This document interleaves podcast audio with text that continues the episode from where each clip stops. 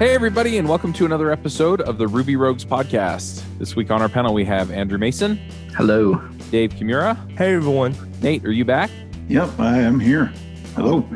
I'm Charles Max Wood from devchat.tv. And this week we have a special guest. That's Adam Cuppy. Adam, we've had you on the show before, but do you want to remind people who you are? Sure. So I'm a co founder and the current chief operating officer at Zeal. We're a web and mobile applications consultancy based around the United States. So I'm down in San Diego, but we have a headquarters up in Oregon and team members all across the country. Nice. This episode is sponsored by Sentry.io. Recently, I came across a great tool for tracking and monitoring problems in my apps. Then I asked them if they wanted to sponsor the show and allow me to share my experience with you. Sentry provides a terrific interface for keeping track of what's going on with my app. It also tracks releases so I can tell if what I deployed makes things better or worse. They give you full stack traces and as much information as possible about the situation when the error occurred to help you track down the errors. Plus, one thing I love, you can customize the context provided by Sentry. So, if you're looking for specific information about the request, you can provide it. It automatically scrubs passwords and secure information, and you can customize the scrubbing as well. Finally, it has a user feedback system built in that you can use to get information from your users. Oh, and I also love that they support open source to the point where they actually open sourced Sentry if you want to self host it. Use the code DevChat at Sentry.io to get two months free on Sentry's small plan. That's code DevChat at Sentry.io. Yeah, we brought you on today to talk about a talk that you gave at RailsConf last year called Mechanically Confident. Yeah. And actually, I've been lucky enough to give that talk a lot. So since then, I think I've given it, I don't know, maybe 15 different times. In fact, I was just at Abstractions last week and gave it there. And then here in whatever it is, about a month or so, I'll give it again in Utah JS. And yeah, and I think that's so far where we're at. so a lot of times. Yeah, I need to make my way over to uh, to Utah JS since it's right here. Yeah. when it's in your backyard, it, it's the catch 22, right? It's so accessible that it becomes the one you don't do, but yeah, it's so accessible it should it's the one you should do. probably. Yeah. Well, part of the problem is is that I've had this insane travel schedule. I mean, next weekend I'm going to be gone. I'm going to another conference in the middle of September, and I don't know if it conflicts. There you So go. Yeah. That's the other on. Yeah.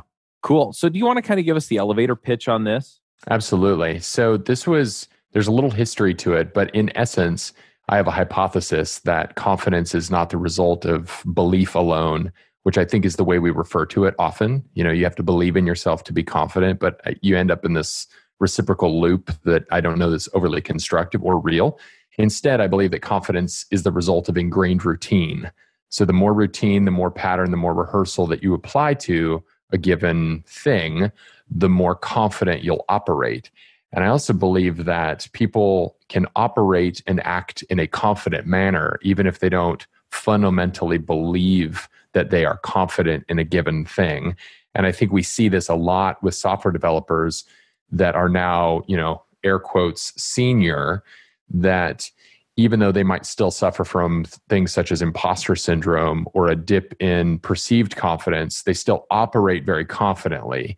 They have a, a strong sense for how to tackle a problem, even if they don't know the solution right off the top of their head. You know, it's funny. I was talking to someone the other day and they said, What boot camp can I go to to be go from being a novice to an expert in six months?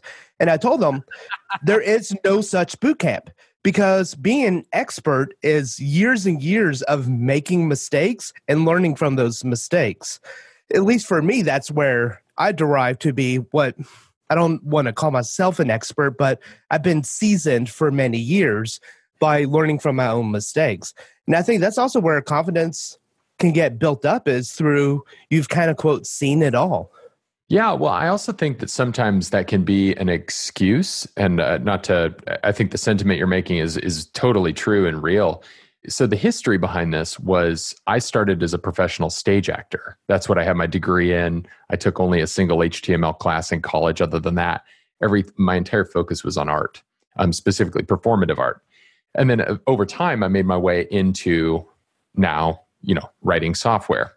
But what I realized was that in performative art forms, such as theater or music or choral work, you know, or any of those kind of, again, performative arts, the concept of rehearsal is totally commonplace. I think most people, even if you've never been in any of those industries, are familiar with the idea that rehearsal exists. In fact, I think most people even know that it happens for many, many weeks. Well, the point of rehearsal has only one real function, and that is to ingrain that those objectives, ingrain that that language, ingrain the movements into the body so that when you go on stage in front of an audience, that you're as physically prepared and that the response is as automated as possible. That that you can step onto the stage even if you have butterflies in your stomach and to a large extent the mind and the body will just take over and do the routine that you've practiced over and over again what i realized was that the concept of this is not shared in many other industries in fact most industries for that matter and it's definitely not shared consciously in software development however what i discovered was that a lot of senior or experienced software developers they had a routine there was a thing that they were consistently doing. In fact, I'll, I'll ask this question because I always think this is a fun one. So, of you, the panelists, and, and you listening or watching, if you have written software for, let's say, more than a year or two years, let's say even upwards of five years or more, how consistent or routined are you, verging on obsessive compulsive are you about placement of windows on the screen when you're writing code? I would venture to say that most of us are. And that was a commonality that I found was that this that we would build these structures, these routines around the way in which we approached our work that created that consistency. It kind of lifted that cognitive load off the head. And so my theory was can you make that happen more quickly? Like is time corollary or is it or can you play with that so that you can truncate that timeline from being 10 years down to maybe one or two simply by having optimal experiences play a major role in how you do your work. And if so, be more quick at it. I totally fall in the bucket of uh, establishing patterns and, and habits and things like that. Even even my routine of you know in the morning when I sit down, you know I've got my caffeinated beverage and I, I, sit at the computer. I pop open all of my familiar tool chains, you know, all the windows, and I, have got it down to a, a, science where I run Tmux and a, a, utility called Teamocil, and it just pops open the app, opens my editor, you know, gives me all of the windows that I need to run my application and do my development. And without that, yeah, it's it's definitely a, a much slower start to the day. If I if yeah. I start yeah if I start that way, I'm already I'm in the zone pretty quick. Totally. I always find it funny whenever there's a change. You know, we pair program a lot at Zeal, and we work with a lot of teams that do the same. And one of our uh, kind of mantras is keep it simple. And part of that relates to just making it easy to onboard. But another factor of that is because if you maintain that simplicity, you're probably going to maintain a level of consistency as well. And so if you're constantly changing up either key bindings or layouts on a screen, it's surprisingly like how often people want to like flip a desk and they're like i can't i can't even program anymore i know nothing well but it's just that the color on the screen changed a little bit i know but i know nothing anymore and i think it's because it's those ingrained habits that cognitive load that's now being tested and the uncertainty that gets added back into the equation that makes me feel like oh my gosh everything's changed so getting back to there like you said with Teamocil or using you know having the cup of coffee in that same place all of that matters totally matters even if you're really confident, like you've established these patterns, you're very confident in your daily routine, you've practiced a lot. It's funny how just one little speed bump like that can make it all come crashing down. It's like you've got yourself out of sync with your repetition and patterns stuff. So how do you avoid that huge like stopgap from a slight change in your daily pattern? Sure. I'll actually reference improv actors. So a lot of people don't realize improv actors are some of the most rehearsed actors that ever hit a stage. I think most people think when they think improv that it's it's all random, right? Everything about it is random. That's just not true. The only thing that's random is the content and the situation, which is basically still the content. Otherwise, improv actors rehearse everything else. They rehearse how they're going to work together, they rehearse the games, they rehearse the environment, they rehearse it all.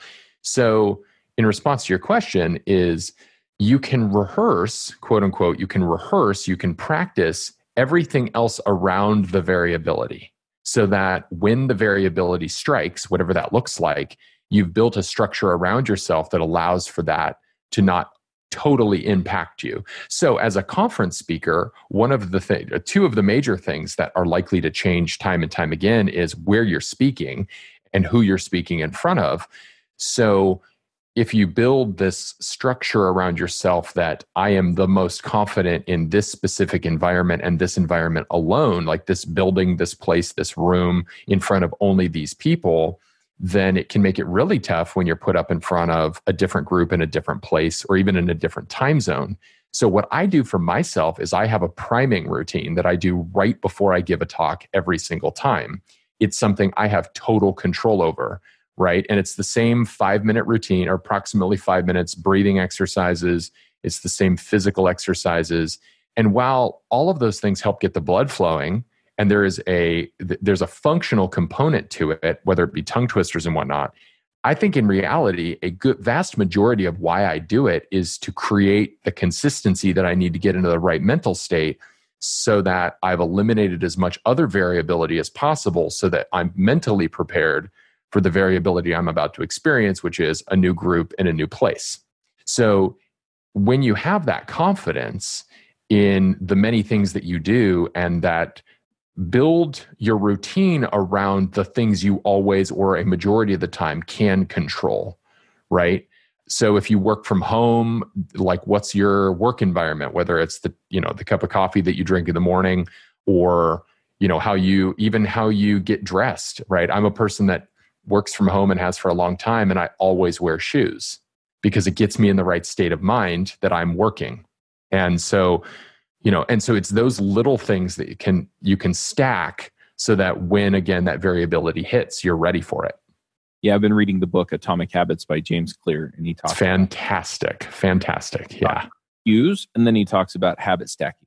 And so, you know, some of the things that you're talking about doing you know like taking you know breathing and you know doing these exercises those are all cues but you can also add other things into the habit like making sure you have your clicker making sure it's plugged into your computer you know and so all of these other things can stack on top of it and then you don't walk out there and have that hiccup happen when it's oh my clicker's not working or oh where is it? Oh it's in my bag over there right? And so you you again you go through these these different things and yeah, we're all primed to take these mental shortcuts to do these things. Another thing just just out of this is to make it as easy as possible. And I think, you know, that's kind of what Nate pointed out with was it uh Teamocil? And yeah, yeah, Teamocil. Cleans it all up, right? So the routine is now I run one program or run two programs instead of running, you know, eight things to get everything set up. Oh yeah, and if I have to reset it up, I have to cheat, right? I, I go look at a project I've already built all those things up for and just pull them all over.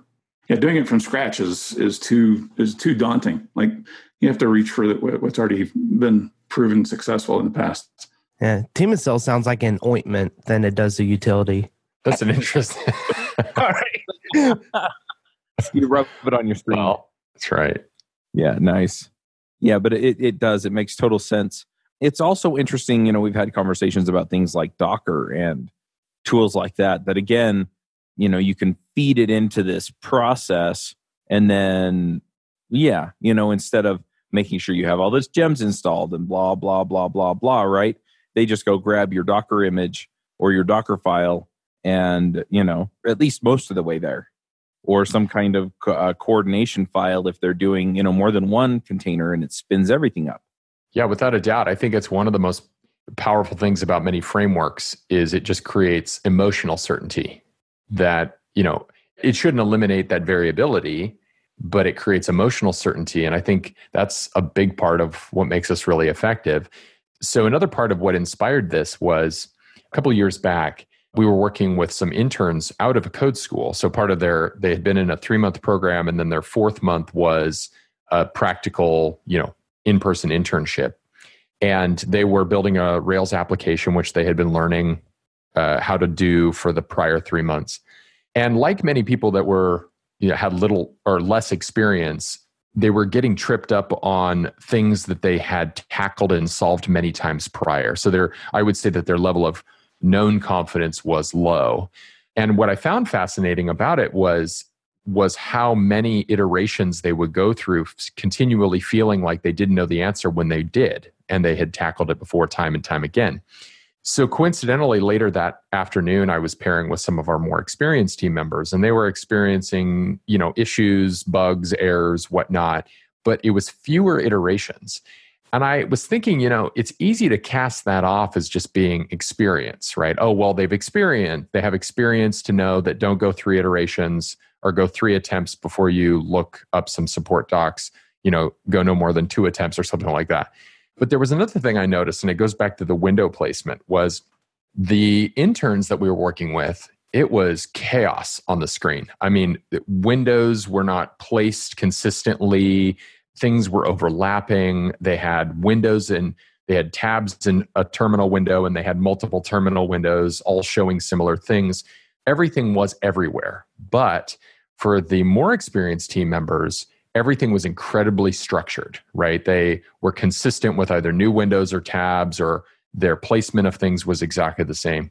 So we ran an experiment. So on the third week, I said, All right, to the interns, I said, I want to try an experiment. So go with me. And for this week, all I want is I want you to just stick with where you're going to place the windows. That's it. I don't want you to think differently about your work. I don't want you to try anything unique. All I want you to do is just place the terminal on the left hand side of the screen, the editor on the right, and your browser behind it, and only stick with tabs. It was a matter of hours. In a matter of hours, there were fewer iterations tackling and addressing problems.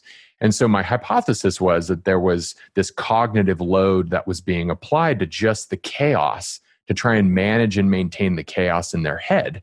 Whereas if you could pull that out of the equation and you could get to some consistency, that it allowed for again that mental battery to be more available to explore other things. And i thought that was just wonderfully fascinating.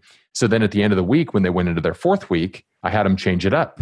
And surprise surprise the first i don't remember exactly how long it was but it was a matter of like a few hours they were confused and they were lost again and everything was different and so i think there's a real correlation behind those two that the more consistency that you can create for yourself the more probability that you're creating that you're going to be successful in future iterations and you're going to eliminate that need to focus on it all and let go of it. And I think frameworks can be really powerful in that regard, above and beyond just the technical, you know, capabilities that they might provide to you.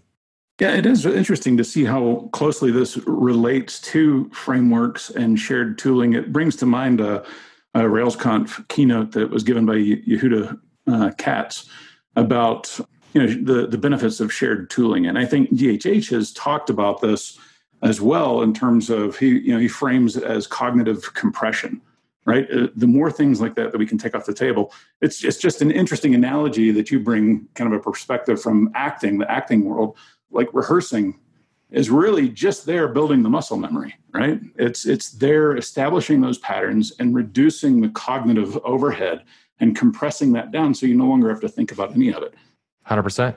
Totally. Yeah, I find this interesting because I mean, I am a newer developer, but my entire everything is chaos. Like I am I'm not an organized person whatsoever. Like if you could see my room right now, you would be mortified.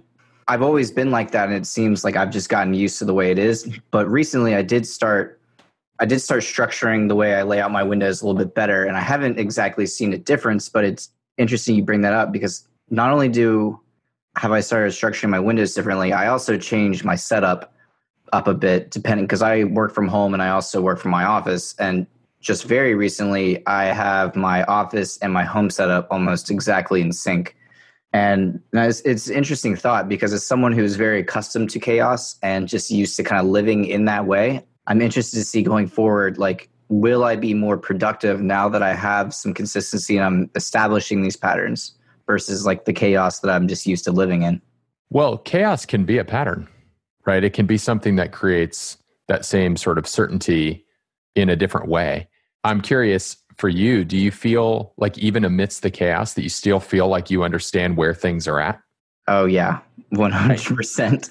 Totally. So it might look like chaos to others, right? The model may look quote unquote chaotic, but it doesn't mean that for you it's chaos. For you it's structure. And so it, it's an individualized thing, right? So for anybody listening, I'm not saying that, you know, uh, solidifying where you place windows on a screen is going to solve any problems.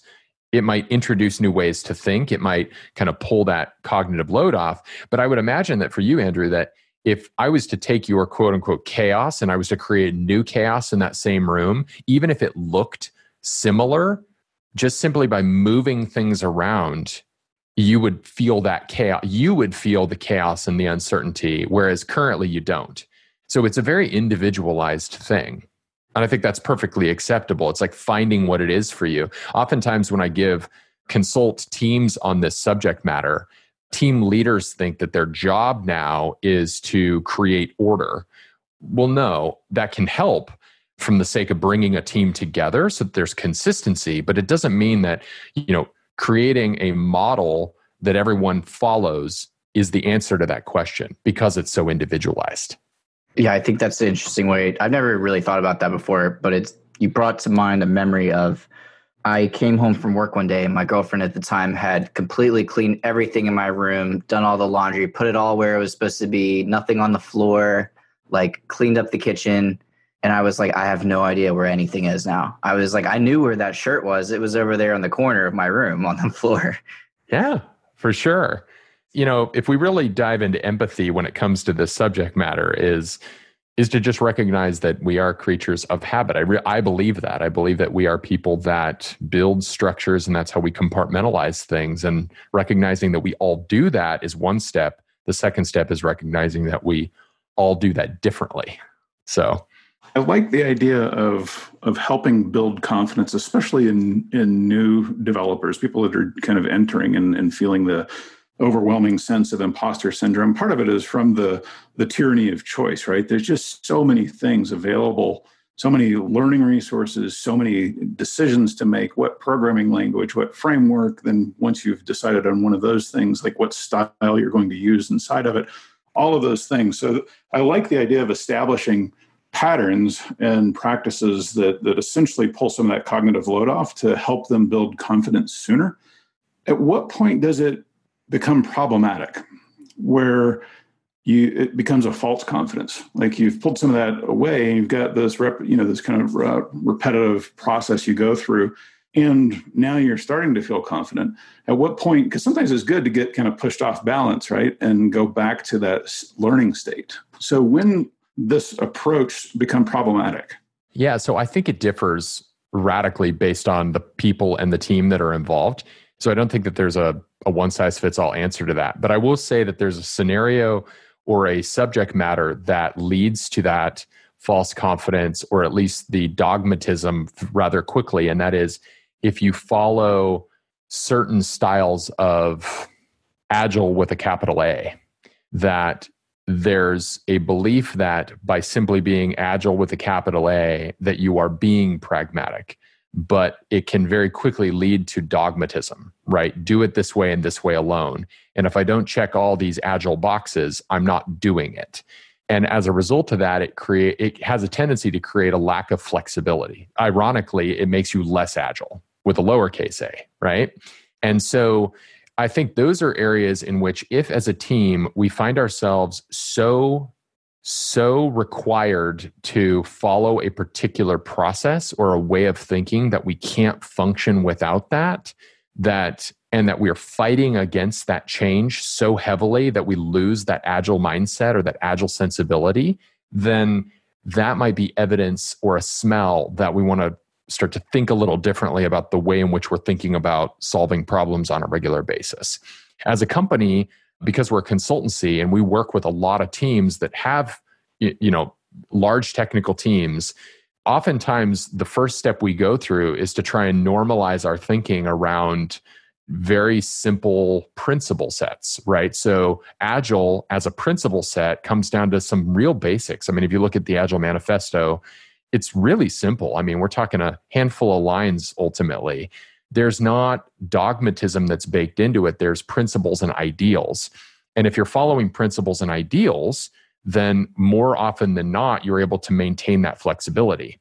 Now, as an actor, my process over the last two decades of being a professional actor or semi professional actor has changed. The way I memorize things has changed. Gone back and forth. The way I approach a new script or a new character has, has gone different directions, but the principles are effectively the same. As an example, understanding what the character's objective is in the entire play has always been true. How I get to understanding that objective so that I can build the tactics that lead up to that character either winning or or succeeding at their objective varies. My methods to get there sometimes I feel like as an actor, my method of finding the emotional state and, and finding a degree of empathy with a fictitious character might come outward in, right? Similar to testing BDD versus TDD, right? I might take an outward in approach to that where I'm looking more at the physical physicality of the character first versus and trying to discover the emotional state, the internal state of the character. Whereas in other situations, I might go straight to the internal state and figure out and let that sort of like bleed out into the physical state of the character on the outside. Those go back and forth. But again, the principle of understand the objective has always stayed true. So, as a development team, we can do something very similar. And I think as team leaders, that's really our role as mentors and guides is can we come down to the core level principles that are going to guide us on a regular and consistent basis? Don't make them complicated, make them very simple, and allow the team to evolve its process around that, whether it's agile or waterfall or a combination of the two. I don't know that it's as relevant as it is, yes, but does your team have principles that you're following to make your high level decision making? Yeah, that's I guess that's the the underlying goal, right? Is always keep your eye on the principle. What the goal actually is you know, TDD in general, you know, uh, several years ago in the in the Ruby community, it became somewhat controversial, right? Because, and it's the same thing. It, it became somewhat dogmatic, where everybody said this is exactly how you have to do it. But they, in becoming dogmatic, you lose sight of the goal, and the goal is to produce software like stable, you know, functional software that benefits the user. And you know, sometimes a strict TDD approach might not be the most efficient way to get there. I don't know. I think it's good. It's healthy to recognize when we're we're turning dogmatic. Yeah, or similarly, like you mentioned, Docker. You know, Docker isn't a one size fits approach to every problem, nor is React, nor is Ruby, Rails, Elixir, any of them. You know, but if but going back to those principles, like if you understand fundamentally our principle drives us towards containerization or drives us towards an object oriented model versus a functional model. If we have principles that back that, then yeah, then our decision making can be variable. And that's cool. That's great. It allows us to be flexible as a team. And I think as as experienced developers, we build that into our thinking anyway, right? I mean, I it's there's like this really interesting like exponential curve. Like when you're starting to learn out, uh, starting to learn programming, I, I, think for most of us, we start with like like one language, right? It's like I'm going to learn Ruby and Ruby alone, and I'm going to let the HTML. I, I don't really know it, but I'm going to learn Ruby, Ruby alone, and then all of a sudden we we learn a couple of other things, and we start to. And in the talk, I go over this. Like we we go through this this audit process where we take what we know and we say of the thing we don't know, what of it is the same right i give the example in the talk of you know here in the united states you know we drive on the left side of the car. And then I, you go over to the UK and they're on the right side of the car. And for my my personal experiences, when I had to do that, I had you know my my partner with me and my parents with me, and we we're all in the same car. And I'm like, oh my god, today they're all going to die. Everyone's going to die today because I don't know how to drive anymore, right? But you get in the car, and the brain goes through this quick routine of yes, but what's the same? Oh, the wheel is the same the dashboard is effectively the same. The pedals are the same. The stick shift is the same. But what's different? Well, what's not the same? What's not the same as I'm on the other side of the car? And that audit process is something as developers we gain really fast. And all of a sudden it's like, oh boy, this new, you know, now it's TypeScript, but it's still JavaScript. And so we can audit that. And now we're writing TypeScript all of a sudden. And, you know, where it would have taken us six months to learn anything, we can learn it in a week or a weekend because our our ability to sort of map those things over top of one another is so fast now. And that is the skill. We have those same principles that allow us to be incredibly effective really fast. It's funny. I i had a computer science degree in college and i found almost every single class unhelpful. But there was one specific professor i had who was very young working actively in software development. And he taught his class. He went through several different programming language, different frameworks throughout the class. We had a project in each of them. And he stated at the very beginning that his goal was to teach us that maybe the syn- the syntax is different, but the fundamental structures of programming languages are the same. And you can look in and find the patterns, and then you can just research the exact way this language wants to do this thing. But the fundamental algorithm that you would use to solve the problem was hmm. fundamentally the same. And throughout that course, that I've kept that to heart because I've found that to be a very interesting lesson, and I've seen that hold true. If I'm programming something in Ruby and I'm like, okay, now I got to do this thing in Java, I can think about it how I would do it in Ruby. I said Java, I meant JavaScript, but I can think about how I would do it in Ruby and kind of take that fundamental algorithm of I need to do this, this, this, and this, and then translate that into the syntax of JavaScript, and it is really sped up the way I can switch between languages.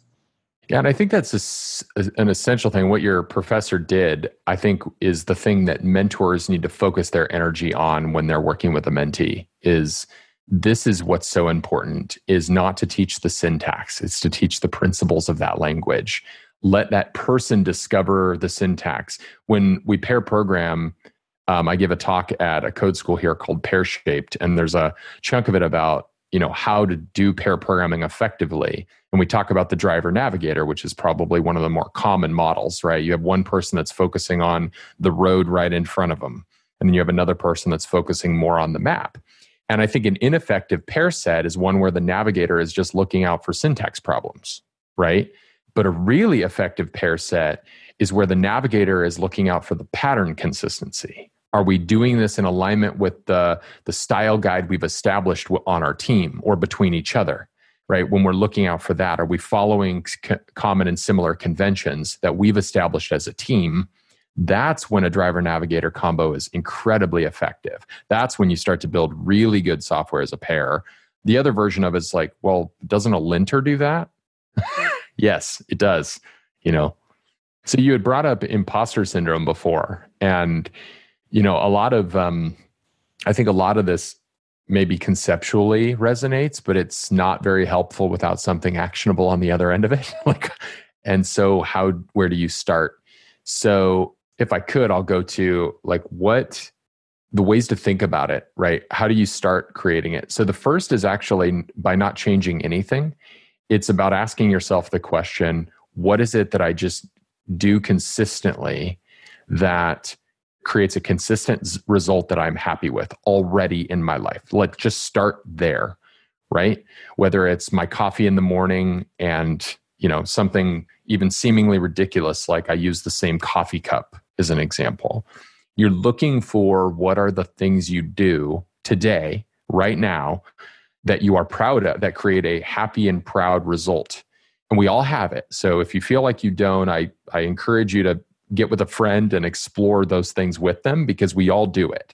And then from there is like, okay, well, how can I create that small iterative change towards something I want to be better at? So, as an example, with writing better software, or I don't know if it's less buggy software or just a new habit or routine that you like to get into, is find something small that creates that you can do regularly that gets you there. I mean, we hear about this all the time in health and fitness. It's more valuable to count your to start by counting your calories than to worry about what you're eating. And the reason is because by simply getting into the habit of counting your calories, you're creating conscious awareness on the situation that you're in today. In fact, most people will start to lose weight even if they they seem to eat the same thing just simply by counting calories because their awareness is on it now. And so they, you know, they they don't eat that extra something or they're more selective because simply they're focused on something that has meaning in their life.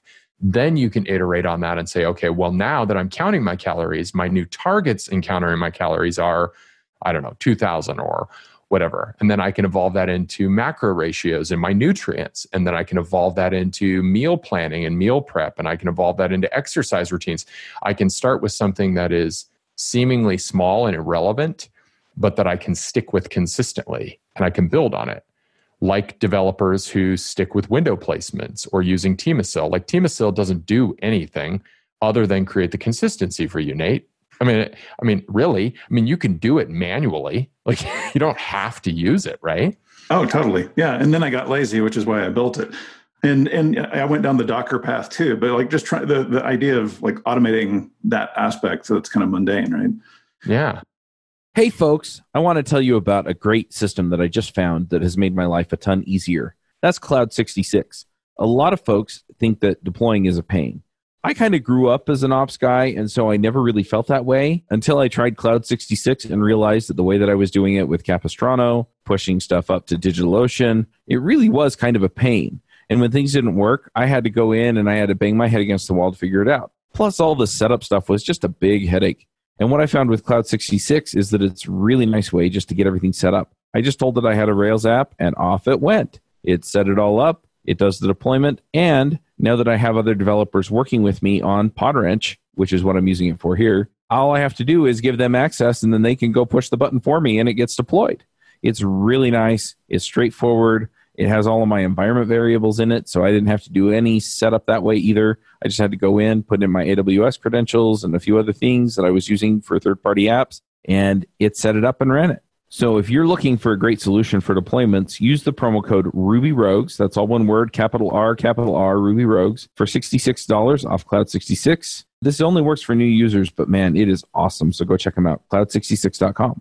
I captured a note when I watched your presentation at, uh, at uh, RailsConf about visualization. Like athletes do this. I think you alluded to it with actors and at least kind of putting the, if you're doing multiple characters or, or whatnot putting the focus somewhere and it calls to your mind you know the character that you're doing at that time but athletes do it in terms of visualizing their you know championship win or whatever like that is that a tactic that new developers can use to build their confidence early on without a doubt i think i think a person can use visualization in almost every category especially those that they want to improve and for those of you who aren't familiar with how i'm defining visualization it's you may literally be closing your eyes and visualizing yourself successfully completing or finishing a thing. So when athletes athletes visualize, oftentimes they'll literally almost go into a meditative state and visualize themselves crossing the finish line with that winning time or you know that whatever that success metric looks like for them like they will truly visualize it. Actors do something very similar or at least i as an actor do that do something very similar which is i will try and visualize myself almost like you know uh, closing my eyes oftentimes i'll do it in front of a mirror and i will try and imagine myself stepping out of my own body turning around looking back at myself as this being this new character right? So i will visualize what that looks like and i can use that as kind of a self-reflective model that i can build off of. I think as developers, it's a little bit more abstract. Like I don't what would you visualize right? I'm i'm visualizing writing that you know having that successful passing test or i'm visualize having that massive successful launch of my code that gets perfectly merged and you know runs perfect every time. I think you can do that. But an area in which i think is is a type of visualization that developers can absolutely do is when it comes to communicating with one another. I know that anxiety, like social anxiety, is felt by many of us. And a way to work that problem of feeling so anxious communicating with somebody else, whether it's in a group, on a team, or with somebody like sitting next to you, is visualize the good intentions and visualize the positive response of that other person or those group of people right? Like just visualize yourself succeeding at properly communicating something. And a way to do that, I do this in the I used to do this in the car, I still do this in the car, which is I will run the dialogue myself, I will play out the the conversation and you know in a successful way like and not in a realistic way right? Not something that's like oh and then they stood up and they gave me a standing ovation for saying we could merge this today. You know like nothing like that. But something where i visualize the positive intentions and the the positive response of that other person. And so then when i go into that conversation or i go into that environment i'm going into it with hope and positivity and the byproduct is is that my outside the outside of my body will probably exude that positivity as well i'm going to send if you believe in that kind of the energetic nature of us as people, like I, which I do, I think that my positivity is going to affect that other person in a constructive way, and we're going to have an even better conversation. And so, you know, salary negotiations can be something you can visualize. Even, you know, if you choose to move on and having that exit interview or telling your boss that I'm moving on to the next job or going to into a great interview, like just setting that intention and visualizing, I think can be super, super impactful for just about anyone. I think that's interesting because I do something similar, or I just kind of recently started. When I would encounter a problem, there's usually this one developer that almost always has the answer. So I would, I started recently kind of playing out that conversation in my head because I've gotten used to sort of the questions he will ask when I ask him a question. And it's gotten almost to the point where I can literally lay out the conversation in my head to the point where he just gives me the answer even though it's myself and funny enough i i literally just typed out the conversation one day and i sent it to him and i was like is this how this conversation would have gone and he he laughed and he's like yeah maybe probably he's like but you got to the answer so like on your own so i think that's an interesting concept at least i also try to play out conversations like oh, I have to give this talk on stage, or I have to say this very important thing, this product manager, or I have to do this. And I tried to do that in my head. But what I found is that even though, however many times I rehearse it, as soon as I get on that stage, or as soon as I walk in that office, like that's all gone, and I just start freeballing. So I don't know if you have any advice for once you have that idea of the way you want that conversation to go, or the way you want that presentation to go. How do you make sure you stick with that? Are there any habits you can instill, or maybe I don't I don't know, just sticking with that what you want to occur. Yeah, without knowing a lot of the detail, it sounds to me like you could benefit from practicing it more. Like just practice it more than once or twice. You know, visualization is powerful, but like athletes as an example, they don't visualize just once. Right? They do it time and time and time and time and time and time and time again. The two most common questions I get as an actor is how do you memorize all the lines and do you ever get stage fright? And the way I tackle both is the same in its process. So memorizing lines comes down to rehearsal and routine. I've got to do it over and over and over and over and over and over and over again to the point where I could play basketball or do something like wash the dishes or clean the house and just the lines will come out of my mouth in order, in the right sequence, in the right way. Like it's got to be that routine. And the second one is stage fright is I feel it all the time especially the first show, butterflies in the stomach. And I've done, I mean, hundreds of performances, you know, 50, 60 shows. I don't know, a lot. And I feel it every time. But what I know is that because of the routine, because of the practice, the moment my foot steps onto the stage, that everything that a huge majority of it's just going to take over because I've done it so many times. It's like with this talk, I've given it, I've given it, I should count it up, but it's a lot. I've given this talk more than any other talk. And at this point, I can walk in and give the talk, and there's a degree of like auto, it's just coming out. And what it also allows for is it's not 100%, right? It's like 80 ish percent, 90 ish percent, some arbitrary number. That last 10 to 20%, that's where you know the audience can sort of provide some feedback like i can take in that energy of the audience that's giving me you know the the inquisitive like that didn't make any sense or oh i get it and the head nods and i can build on that as as as somebody as a speaker on that stage so back to your question i'll say it again is it sounds to me like you just need to practice it more do that routine a lot more so that it's so automatic that when you walk on that stage and give that talk or into that meeting that to a large extent, it's just happening and you're just going with the flow. Now, there's another part of that, which is what it is that you're focusing on. You know, where focus goes, energy flows. And I, I think somebody like Tony Robbins or something said that. And and and and in essence, I think the the point of it is really essential, which is well, where are you putting your attention and your focus?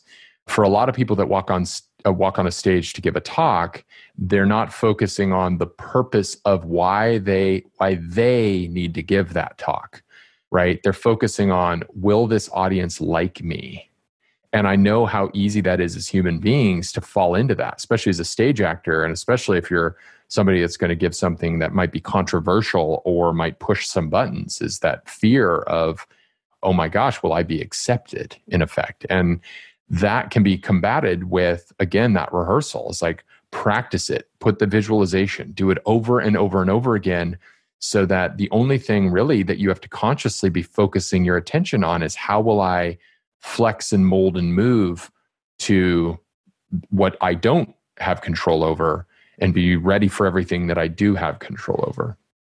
You know, Andrew, it's also kind of like if I were to give you directions to my house from the airport, I would be able to give you very clear, concise directions without much thought. I would be able to stick to the point and of the primary focus. You need to get to my house from the airport. But if you gave me your address and if I just looked up on Google Maps where you live in relation to the airport, I'm going to be fumbling all over the place, not really given the correct details, sometimes the wrong details, given information that's not really imperative for this task. So, but in giving my own directions, I'm going to be able to just give it to you instantly off the top of my head because it's something that I'm very familiar with. It's something that I've done over and over, you know, getting back to my house a lot. So, I think that's also part of it is that having the confidence in the subject matter that you're talking about or doing, but then also the repetition, which helps build the confidence, and then also clear communication to give the important details to keep the focus in mind without giving a lot of the extra fluff in the conversation. Great yeah. example, yeah. You're definitely right that my I'm not much of a practicer. I never have been. I try to force it, but sometimes it's not always there. And the other thing I do a lot is I find myself I try to think a lot farther in ahead than I probably should. And when I have caught myself stumbling, it's oh, I'm thinking like like two three points ahead of where I'm at right now, and then I start to realize like oh god, like I'm thinking super far ahead, and then that thought disrupts what I'm in the process of saying. Yeah, so something uh, I just finished a two person show, which I've had the honor of doing five two person shows. So with like a lot of dialogue, a lot of content, like a lot of ups and down character arcs, right, that are happening. So, kind of like a conference talk, it's like being two steps ahead can be dangerous because you're like, no, no, no, I need to be here in this moment. And I need to be cognizant of what's happening two steps from now for a multitude of reasons. What if my my senior partner loses their place right? And they're the one that's driving the scene because oftentimes in a two person show you're going to have these moments or these scenes where one of the two characters is kind of driving the scene along and the other one's sort of responding to what the other character is uh, asking questions of or doing. And if they get lost and they're driving the scene what do you do right? And so as an actor being two steps ahead matters. So you know where we need to get or where we need to go if they get totally off base. So a strategy that I will use is I will go through the entirety of a script, just like my talk, and I will write down on a page the high level, the high point journey of where all this needs to go. And I will practice that journey, like, like having said dialogue in a script right? Okay, so the first thing that happens is the character comes in and we talk about the sandwich. And the second thing we talk about is, you know, I don't know, the problem at home and doing the laundry. And then we talk about that, right? And I will rehearse that time and time again. So it becomes automatic. So again, my brain and my mind will start to let go of some of those bits and pieces and be able to move on. Back to navigation. So, an example is I think we do this already when we're navigating, right? There are specifics like okay you're going to turn right on second street after you go past e street on your left right? There's these details. I'm the third house on the left right? Pull into the driveway onto the right hand side because i might have a car on the left right? There's those detail bits. But you better start by going south will be a pretty important starting point right? If you if you start going north the details won't matter. They just won't right? And so, as a talk and as a talk presenter, you can deploy the same strategy of, okay, well, as long as I know the high level bits and where we're trying to go with this sucker, like I can at least navigate my way towards success versus any direction we could end up as being, you know, somewhere that takes me off path. Another simple strategy is I am not a fan of Q&A at a talk. I don't know that Q&A right after a talk is effective, but even if there is Q&A, I will pre-frame for the audience what type of Q&A and an example of that Q&A that I would like for them to present so that I don't get everything, right? So I will in fact seed the audience with a question, right? What the type of question, the type of expectation that I have so that I can create that certainty for myself amidst the volatility and variability that could come out of a Q&A. What advice would you have for somebody who's on the fence or has never given a presentation? Like, I mean, we're talking about uh, techniques that can be used once you're kind of on the hook to to deliver. But what what about somebody that hasn't has never submitted a conference talk or is just kind of thinking maybe it would be good, but I don't know if I'm qualified? What advice do you have for that person? Get a mentor. Find a mentor right away if you're listening and you are that resonates for what Nate just said about you know you you want to give a talk you just don't know where to start you you don't know if you have you're qualified or have subject matter you would be blown away so amazed at how many past speakers even the most well known would give you support just working that with you helping you write the proposal helping you develop the idea you'd be blown away in a CFP process or a call for proposal, when you're submitting a talk to an organizing body, it's actually not helpful to try and get advice through that medium. I've been on the program committee for a few different conferences, and it's really unfortunate because what I've always wanted to do is be able to give those submitting speakers some suggestions or advice on how to make their proposal or their idea a little bit more refined and a little bit more focused. But if you're talking about something like RailsConf, they're getting five, six, seven hundred submissions they just simply don't have the time to help everybody. But if you turn that around and say, well, I'm not going to seek the organizers for support, I'm going to speak, seek fellow speakers, again, you'd be blown away. Uh, Nadia Odunayo, who is a very prolific speaker and a good friend of mine, she started a website called SpeakerLine.io, which is its its high level intention is to help demystify the speaking process. And so currently in its state, what it has is it has a bunch of well known Ruby or Rails speakers that and many of their proposals. And on the right hand side of each of their proposals it'll say where were they rejected or accepted right? So you know that it's like not every talk gets accepted. I've given dozens and dozens of talks and half of my submissions don't get accepted. So there's nothing about this. So demystifying that for you, if you're listening and want to do it, there's so much support that's available to you. And I know that it can be scary to reach out to people that you might aspire to be like, or you don't know.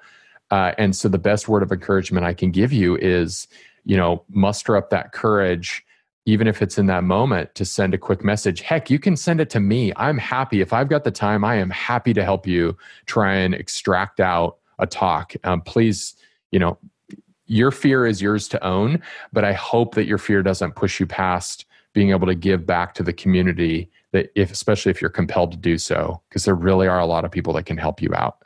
There really are. This is a neat little website. I'm going to have to dig into some more of these. Yeah, Nadia is an incredible person. I, I am so pleased to call her a friend. And uh, for those of you listening, if if you have an opportunity to to reach out to Nadia, one of the most giving, positive people I know, like truly, is just a dear, dear friend of mine. Yeah, we had her on the show a few years ago, and she is she's very uh, bubbly personality and very happy to help people out. So yeah, yeah, and, and I definitely love this. I mean, there there's there's a certain level too of not just in speaking but in other areas too that people get stuck right? It's okay well you know I, I don't know what to learn next right? So i hear a lot about react Vue and angular and you know which one do i learn and how and when and whatever. Or you know there's webpacker and it's like okay well do i need to learn webpack and how does webpacker interact with it? And blah blah blah blah right? And so you get all of these areas where people feel like they don't know where to explore and it's the same exact thing right? It's okay go out there and see who's speaking about it go out there and see who's blogging about it who's making youtube videos about it. And what i find is a lot of people in the community you just go i need help and they're like all right let's hop on a zoom. You can share your screen and i'll walk you through it. Without a doubt. Yeah. You know it often takes uh, a few attempts you know? I i guess another area of encouragement is is don't let the first try be the only try you know normalize your experience create an average and and build understanding off of that average i mean i run a business and i will tell you that looking at monthly information is only so helpful. Oftentimes it, it isn't helpful. Trends are the thing that matters, right? And so if you're giving one attempt at something to get some support, you know, and not getting the type of feedback you're either hoping for or any feedback at all, you know, I again I highly encourage you to to try again, reach out to someone else. And also there are certain individuals, you know, let's say Dan Abramov of uh, you know of React or uh, you know, or Sarah Mei of the Rails community, and and as as far as speaking, that probably get reached out to a lot. Now, that's not to say that they won't provide support, but also to remember that there are thousands and thousands of other people that can provide a lot of you know support and insight. Even people who are you know have only a handful of time more than you at a given thing sometimes they're the best because it's so recent to them. They don't have that stacked you know terminology or presumptive knowledge. They they're not far from where you were but moments prior you know and you can reach out to them and get real insight from them as well. Yeah i'll also just add in that uh, if you have the opportunity to either work with somebody who's in one of these positions you just talked about you know because then a lot of times you're co-located with them or going to the users group and finding somebody who's proficient with it and a lot of times you can just get up in the meeting and say hey, I'm a little bit lost on whatever it is you're trying to learn, or I'm trying to submit talks to conferences and they're not getting accepted. Is anyone here, you know, can, can anyone here help me? And a lot of times people will come out of the woodwork there. And they're people that aren't out there in the public and aren't getting all of these requests. And they have a little bit more time and availability to sit down with you. Yeah, yeah totally true. All right. Well, anything else we should jump on or discuss here? Are there any points from your talk that we didn't go over? Well, there's one element. Uh, you know, Nate, you had asked asked how has this evolved because you know this is referencing the talk I gave over a year ago at RailsConf in 2018, and you know, and it's it's evolved quite a bit. One of the things I realized coming out of those first iterations of the talk that was missing was how can you expedite that experience timeline and an example that I use, or an exercise that I use in the recent iterations of the talk, and I encourage anybody to check it out online, is or if you're going to see the talk at Utah JS, don't check it out online. Or if you're going to see a version of it, don't, so that you can be surprised by this too. But effectively, what it starts with is it starts with three symbols on a screen, the random shapes on a screen. And I tell the group, you know, these three symbols represent three digits. What three digits do they represent? and they don't have any direct meaning, right? And so you're guessing, and you're like, um, uh, four, two, nine, whatever it happens to be.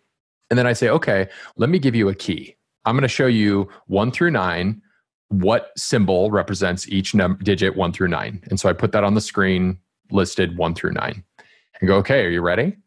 And then I go back and say, okay, so you've now got them in your head what the three are. And then I go back to three different symbols. And it's like, okay, what are these ones? It's like, oh, uh, you know, I haven't been paying attention. So I'm not going to reveal the hook in it, but I will say that the point of the exercise, and there's a culminating event that illustrates that perspective is essential. If you want to expedite learning, if you want to make it happen more quickly and adoption more quickly, giving the why behind why something exists matters substantially more than just the key to the equation. And I think that for many teams, we like this presumptive knowledge I was mentioning before, we presume that new members on a team, whether they're have less experience or they're just truly new members, that they are they can the, the uptick will be faster for them. And that while that may or may not be true, you can force that and force that by providing an explanation as to why why did we choose ruby instead of something else why are we following a tdd model why are we using rspec versus test unit or some other or mini test or something along those lines why did we do this in React? Why did we not? Why did we build this feature this way? Why did we adopt these, these patterns and styles? Like, why did we do that? That gives context that allows for all the documentation that will surround that context to be much easier to take in. A lot of teams will throw documentation and say, This is your learning guide, right? This should give you all your answers.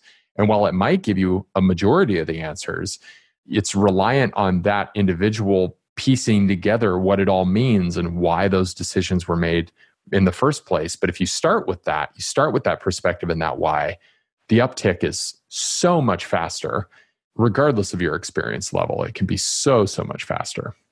Yeah, I definitely have seen that play out in organizations where if you have the older employee that is still there and they haven't left the company, they can provide so much context that can ramp the team up like 10x faster than they would if they had to stumble through on their own.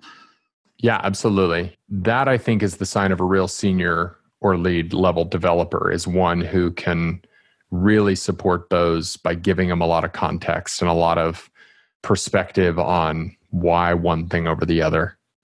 Yeah, and even why certain decisions they thought were good at the time turned out not to be good, but now you get to live with it. Mm-hmm. Yeah, without a doubt. Cool. One of the biggest pain points that I find as I talk to people about software is deployment. It's really interesting to have the conversations with people where it's, I don't want to deal with Docker. I don't want to deal with Kubernetes. I don't want to deal with setting up servers. I don't, you know, all of these different things. And in a lot of ways, DevOps has gotten a lot easier. And in a lot of ways, DevOps has also kind of embraced a certain amount of culture around applications, the way we build them, the way we deploy them. And I've really felt for a long time that developers need to have the conversations with DevOps or adopt some form of DevOps so that they can take control of what they're doing and really understand when things go to production what's going on so that they can help debug the issues and fix the issues and find the issues when they go wrong and help streamline things and make things better and slicker and easier so that they'll more generally go right. So we started a podcast called Adventures in DevOps. And I pulled in one of the hosts from one of my favorite DevOps shows, Nell Shamrell Harrington from the Food Fight Show. And we got things rolling there. And so this is more or less a continuation of the Food Fight Show where we're talking about the things that go into DevOps. So if you're struggling with any of these operational type things, then definitely check out Adventures in DevOps. And you can find it at adventuresindevopspodcast.com. All right, well, let's go ahead and do some picks. Dave, do you want to start us off with picks? Yeah, sure. So, one tool that I use in my woodshop more than anything recently is my belt sander. And it was perhaps one of my cheaper tools, but it is one that I just I love so much and I use it for everything. I even had one time I was trying to fit a keyboard in my rack server and it was just a little bit too wide. So I just used that belt sander and just grinded away the edges of the keyboard to make it fit snugly in there. So they are super awesome. And my second pick is it's going to be Pingverse, which is a new product that I just launched the other day, and it's for simple uptime monitoring. And that's at pingverse.com. Nice. Andrew, what are your picks? So I just want to mention that I don't usually say who I work for on air because when I inevitably say something really, really dumb, um, I don't want it to reflect negatively on that company. But my company is hiring Rails developers. So if you're interested or looking for a new job, you can reach out to me on Twitter. And my handle is Andrew M Codes, and I'll make sure it's in the show notes. Awesome. Yeah, we had a panelist on um, Adventures in Angular who worked for the Walt Disney Corporation. He he works somewhere else now. He works for Microsoft now, but yeah, we would talk about Walt Disney Company all the way up until we started the show, and then we would just be like John's company, but yeah, uh, so definitely understand that because he didn't want to represent their views or his views as their views. So yeah, totally get that. And Nate, do you have some picks for us? Uh, yeah, I do. Let me let me pull over to my notes here. So one is a book that I read that seems very relevant to our conversation today, and it's called "Talent is Overrated." It's a pretty fantastic book. It really focuses on the this idea of practice and how deliberate practice and kind of touches on this 10,000 hour concept to mastery right? And and practice is really what produces results. As humans we often want to reach for this idea that somebody's got a natural talent or a natural knack but that kind of gets us all off the hook from putting in the time and effort that the deliberate practice requires because if we did that we would probably be approaching uh, mastery ourselves in the thing that we were practicing. So it's pretty fantastic book. I've got another one here as well, and that is the the keynote from uh, Yehuda Katz. I think I'm pretty sure it was from RailsConf in 2014, where he talks about shared tooling and the benefits of a community kind of converging on and using shared tooling to essentially gain the benefits of this cognitive compression so that it makes it more welcoming to beginners and and just makes it more productive for everyone involved. And those are mine. Awesome. I'm going to jump in with a few picks. One thing that I've been playing with lately is Algolia, and that's at algolia.com. It is a essentially a search platform for websites. If you have documentation for your open source project, then you can actually use their doc search project for free. And uh, it'll index the documentation and then you can just embed the search in there. devchat.tv is not an open source it's not a website for an open source project. So uh, you know we don't qualify for that. But uh, people have been asking me for some form of search on on the devchat.tv website. So i've been playing with it and they have an open source version of doc search so you can actually just fire it up in Docker, you give it the API keys for your index, and then it'll shove all the stuff in there. So I've actually got it running right now on my machine as we talk and record, and uh, I'm I'm pretty excited for some of the possibilities here. So I'm going to pick that, and then a few other things over the next few weeks. I'm going to be at a few conferences, and I'm probably going to start putting up events where it's like, hey, come meet me at whatever and uh, so I'll just throw a few of those out. The first one is NG, no, it's RxJS Live. I always want to say NGRX because, anyway, it, it's all RX, which is uh, the reactive observables in JavaScript. Um, it's the main library for that. Uh, and NGRX is basically that for Angular. And so I've had conversations and they get crossed in my head. But it's RxJS Live. You know, it's basically the successor to Promises, but they're way more powerful uh, think enumerable with uh, data streaming in, and you, you kind of get the idea if you're a Rubyist and you've been you know dealing with enumerable for a while. So yeah, just uh, putting that out there. It's going to be in Las Vegas, September 5th and 6th. I believe this comes out the Tuesday before. There are probably still going to be tickets because it's a rather new conference. And what I find is the first year of a conference, they just don't sell out. So definitely check that out. And if you can make it out, that would be awesome. And then I'm also going to be at uh, the GitLab Commit conference. It's one day, it's Tuesday, the 15th of September, I want to say, in Brooklyn. They're also doing one in London in October, but I'm not going to make it to that one. So, uh, yeah, check that one out as well. And then I'm looking at an AI conference at the end of September. And so if I get out to that one, then I will let you all know. But yeah, I'm going to pick those and uh, yeah, pick Algolia. So yeah, those are my picks. Adam, do you have some picks for us? I do. So first is a, a book that's related to marketing. That if uh, you've not heard of it, it is man, it hits the nail on the head. I before I was in software development, I was in creative direction for a company, and it's Seth Godin's "This Is Marketing." What's really quite incredible about it, if you haven't brought this up before, was it focuses heavily on bringing value to a small audience that sees great value in you solving a problem. And I think even if you're not in business or entrepreneurship, the lessons that he outlines in here can apply to just day to day life, either with your partner or at work. Like just thinking about how do we deliver a lot of value to the people around us and the reciprocal nature of that. So, again, Seth Godin's This is Marketing uh, subtitle, You Can't Be Seen Until You Learn to See. So, this was really good. And then I want to promote actually our podcast as well. So I run a podcast called Interestings um, at our team at Zeal. And we explore the interesting side of tech, but more importantly, everything else that's around it. So it was originally started by our engineering team as a way to speak with people who had either published articles or had presented you know new creative and ingenious ways to think about various topics whether it's new frameworks or even just very niche technologies and we had been running it for a couple of years. And then at the end of this last year, we decided to put it on hiatus, I think because it was getting kind of random and looking at, well, what and how could we focus it? So we decided to focus this coming season on personal development and topics around that personal development and personal growth and all the very niche ideas around it. So the interviews that are going to launch this next season, I'm super excited about. They're really fascinating. I interview a woman that was the keynote speaker at a conference, and she talks about having a defibrillator uh, with software that is hackable. And what does that mean towards the life, uh, as far as quality of life and the kind of threat of life to herself? given that that could be taken advantage of and it could be used against her. So we talk about just these really niche topics, and I'm super excited about the podcast that's upcoming. And then the last thing is related to this. I've been putting together, uh, I have a survey that is related to just general topics of confidence. What do people do? How do they address it? To sort of demystify imposter syndrome as far as not just being a thing that we feel, but how we handle it.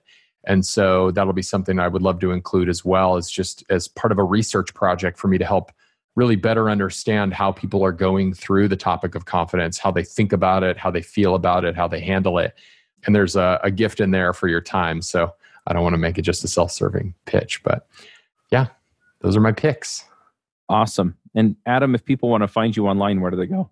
Uh, you can find me under my name just about everywhere. So on Twitter at Adam Cuppy, C U P P Y. On LinkedIn, the same. I'd love to connect with all of you on both of those spots. Instagram, the same and GitHub the same. And then my company, Coding Zeal, which we just call as Zeal, uh, you can find that in just about everywhere in the same way. So Coding Zeal, C O D I N G, Z as in zebra, E A L dot com. And then the podcast is at podcast.codingzeal.com as well. Nice. And do you want to just give a quick elevator pitch for Zeal? People? Sure. Yeah. So we're a, a people focused, process centered consultancy. So we build custom web and mobile applications for companies all around the United States. Our team is distributed. We're also hiring and we're looking for people in all all skill levels, contract and full-time positions. And what we really like to focus our attention on is how developing a unique process as a team, a playbook in essence that can help a team be really effective, how we can do that with that and through the code deliver some really quality stuff, really quality features, but level level everybody up in the process. And so, again, if you want to check out codingzeal.com, if you have questions, love to be able to help. Good deal. All right. Well, thank you for coming and talking to us. This was really fascinating. And it's fun to talk about the, the people side of code. So, yeah, thank you so much. I had a really good time. We can do it again anytime. All right. Well, let's go ahead and wrap this one up, folks. All right. Talk to y'all later. Bye. Bye. Have a great day. Bandwidth for this segment is provided by CacheFly, the world's fastest CDN. Deliver your content fast with CacheFly. Visit C A C H E F L Y dot com to learn more.